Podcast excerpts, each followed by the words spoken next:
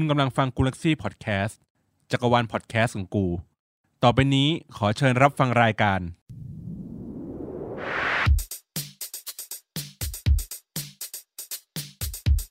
อัปทูกูอัปทูเดต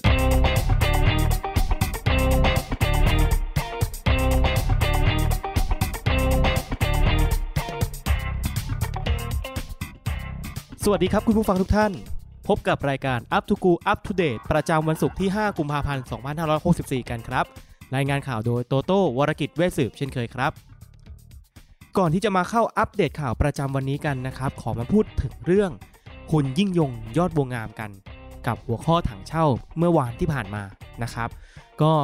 มติศาลได้มีการสั่งเรียบร้อยแล้วนะครับว่า สั่งจำคุกคุณยิ่งยง 1 ปี คดีโฆษณาถังเช่า และปรับอีก 25,000 บาทนะครับ ก็น่าจะเป็นเพราะว่าเป็นความผิดที่มีการโฆษณาเกินจริง แล้วก็อวดอ้างสรรพคุณของถังเช่าจนโอเวอร์เกินไปนะครับ ก็เลยทำให้เกิดคดีความนี้เกิดขึ้นได้นะครับมาดูค่าฝุ่นในกรุงเทพและปริมณฑลกันวันนี้ครับ ค่าฝุ่น PM 2.5 วันนี้ในกรุงเทพมหานครและปริมณฑลคุณภาพอากาศยังคงแย่แบบต่อเนื่อง ตรวจพบค่า PM 2.5 อยู่ระหว่างตั้งแต่ 44 จนถึง 87 ไมโครกรัมต่อลูกบาศก์เมตร ส่วนใหญ่หลายเขตก็ยังมีคุณภาพอากาศอยู่ในระดับที่เริ่มมีผลร้ายต่อสุขภาพแล้วนะครับ ต้องระวังกันให้มากๆด้วยอากาศช่วงนี้แย่มากๆเลยนะครับ มีเชื้อโรคแล้วก็ยังมีฝุ่น PM 2.5ล่องลอยไปมาอยู่ตลอดเวลา และเรื่องอัปเดตประจำวันนี้นะครับ เรื่องที่1ครับพอองัดปืนขู่นักเรียน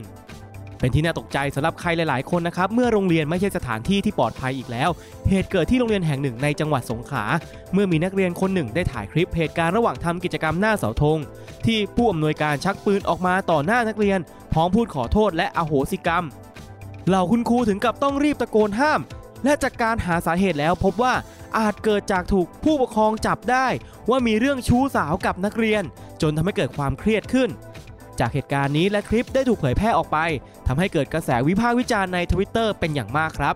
ทั้งบอกว่าโรงเรียนไม่ใช่ที่ที่ปลอดภัยอีกแล้ว และไม่รู้ว่าจะตกใจอะไรก่อน ระหว่างเอาปืนออกมา กับมีเรื่องชู้สาวกับนักเรียน บางคนก็บอกว่าต้องเอาไปส่งโรงพยาบาลจิตเวชแล้วครับแบบนี้และเรื่องอัปเดตถัดมานะครับช้อปี้ระงับการขายสินค้า Apple ร้านที่ไม่ใช่ตัวแทน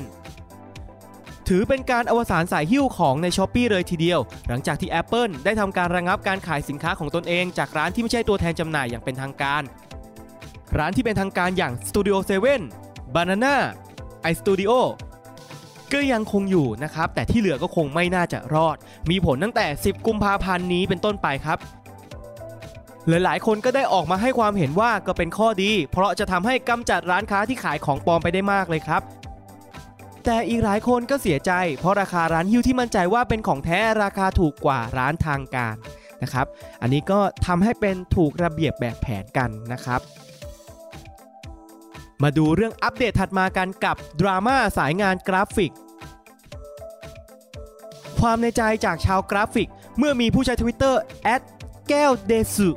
ออกมาทวิตว่า ไม่ get ว่าทำไมอาชีพ graphic design ถึงโดนกดหัวมากที่สุด ทั้งทั้งๆที่มึงก็ต้องการคนผลิตงานดีไซน์ออกมา แต่ก็ไม่เคยฟังความคิดเห็นของคนทำงานด้านนี้ เป็นเหี้ยอะไรกัน เงินเดือนก็น้อยกว่าชาวบ้านทำงานให้ดีแค่ไหนก็คุณภาพชีวิตเท่าเดิม ถ้าเกิดทำงานพลาดหรือผิดอะโอ้โห รุมตีนกันสนุก แล้วความผิดไม่ได้เกิดจากตัวเองด้วยนะ เกิดจากคนอื่น brief งานเหี้ยไม่เคลียร์ไม่ครบ แต่โดนไล่บี้งานจนหัวจะแตก สุดท้าย งานผิดที่ใครทำหันหน้าหนีกันหมด ไม่ใช่ความผิดฉัน โทษแต่กราฟิก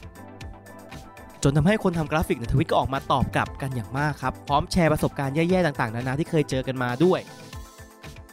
ความในใจต่างๆนะครับ ที่เหล่าชาวกราฟิกเนี่ยได้เก็บสะสมไว้ ก็ได้ถูกระบายออกมาหมดในต้นทวิตนี้เป็นเรียบร้อยแล้วครับและ Twitter เทรนประจำวันศุกร์ที่ 5 กุมภาพันธ์ 2564 นะครับ กับแฮชแท็กที่ว่า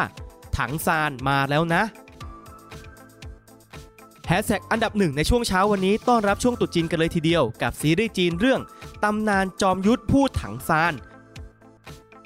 เป็นเรื่องที่ทำมาจากอนิเมะของจีนมาทำในรูปแบบของคนแสดง แสดงนำโดยเซียวจ้าน และอู๋เซวียนอี๋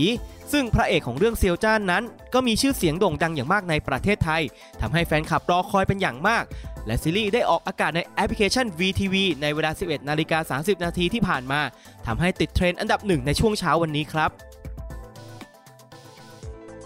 แฮชแท็กต่อมาครับกับแฮชแท็กเราชนะ กลับมาขึ้นเทรนและเป็นกระแสอีกครั้งครับกับเราชนะ ที่วันนี้ได้มีการประกาศสิทธิ์ของผู้ที่ได้รับการเยียวยา หลังจากที่มีการลงทะเบียนกันไปเมื่อไม่นานมานี้ครับ แน่นอนว่าการกลับมาเป็นกระแสไม่ใช่เรื่องดีเท่าไหร่ เพราะการได้รับสิทธิ์ในครั้งนี้จะเห็นได้ว่ามีการใช้ข้อมูลที่ประกอบการพิจารณาในปี 2562 ซึ่งตอนนั้นยังไม่มีการเกิดโควิด -19 หลายๆ คนก็ยังคงมีรายได้อยู่ทำให้ไม่ได้รับสิทธิกันเป็นจำนวนมาก และมีทวิตหนึ่งบอกว่าโทรไปทาง call center ก็ไม่รับด้วย และช่วงหน้าพบกับหัวข้อสำคัญประจำวันศุกร์ที่ 5 กุมภาพันธ์กันครับ กับหัวข้อ hashtag Asians are human สักครู่เดียวครับ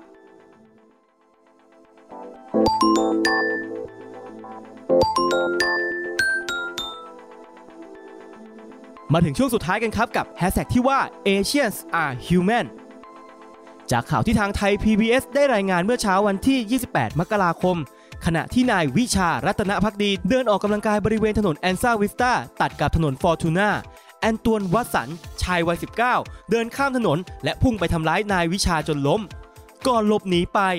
สาเหตุมาจากการเหยียดคนเอเชีย นายวิชาบาดเจ็บสาหัส และถูกนำตัวส่งโรงพยาบาล และเสียชีวิตต่อมาเมื่อวันที่ 30 มกราคมที่ผ่านมาครับ ก็แสดงความเสียใจกับครอบครัวของคุณวิชาด้วยนะครับ ที่ต้องมาประสบกับเหตุการณ์ในครั้งนี้นะครับ จากข่าวดังกล่าวครับทำให้เกิดการเคลื่อนไหวในโลกโซเชียลเป็นอย่างมากครับ จนเกิด hashtag justice for วิชาเพื่อเรียกร้องความยุติธรรมให้กับนายวิชา ชายไทยอายุ 84 ปีสำหรับการกระทำในครั้งนี้ แต่เรื่องราวมันใหญ่โตมากขึ้น เมื่อเกิดการตระหนักกันอย่างจริงจัง ถึงการเหยียดคนเอเชียในอเมริกา ทำให้เกิดอีกหนึ่งแฮชแท็กขึ้นมาก็คือ Hashtag Asians are human โดยแท็กนี้ได้เพิ่มความเข้มข้นของประเด็นการถูกเหยียดของคนเอเชียในอเมริกาให้เกิดเป็นวงกว้างมากขึ้น จนติดเทรนด์อันดับหนึ่งของไทยในช่วงค่ำของวันที่ผ่านมา และมีการพูดถึงประเด็นนี้กันอย่างหลากหลายใน Twitter โดยเริ่มจากการทำอินโฟกราฟิก เพื่อรณรงค์ให้คนที่ยังไม่รู้เรื่องนี้หันมาสนใจมากขึ้น อีกทั้งยังมีคนบอกว่า อยากให้คนออกมาสนใจเรื่องนี้เหมือนตอนรณรงค์เรื่องเหยียดสีผิวด้วย และก็ยังมีออกมาอีกครับ ออกมาบอกว่า อยากให้ทุกคนไม่ลืมเรื่องนี้ นอกจากจะรณรงค์ให้ทุกคนเท่าเทียมกันแล้ว ก็อย่าลืมคุณลุงวิชาที่ยังไม่ได้รับความยุติธรรมด้วย เพราะคนร้ายยังคงไม่รับสารภาพ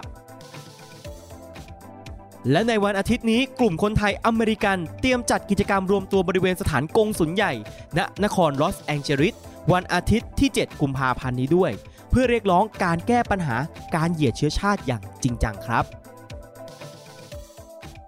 และนี่คือเรื่องราวที่เกิดขึ้นในวันศุกร์ที่ 5 กุมภาพันธ์ 2564 รอบตั้งแต่ช่วงเช้าจนถึงช่วงเที่ยงของวันนี้ครับ หวังว่าจะได้รับประโยชน์จากการรับฟัง และเข้าใจข่าวสารที่เกิดขึ้นใน Twitter ขอให้วันนี้เป็นวันที่มีความสุขของทุกๆ ท่านครับ สวัสดีครับ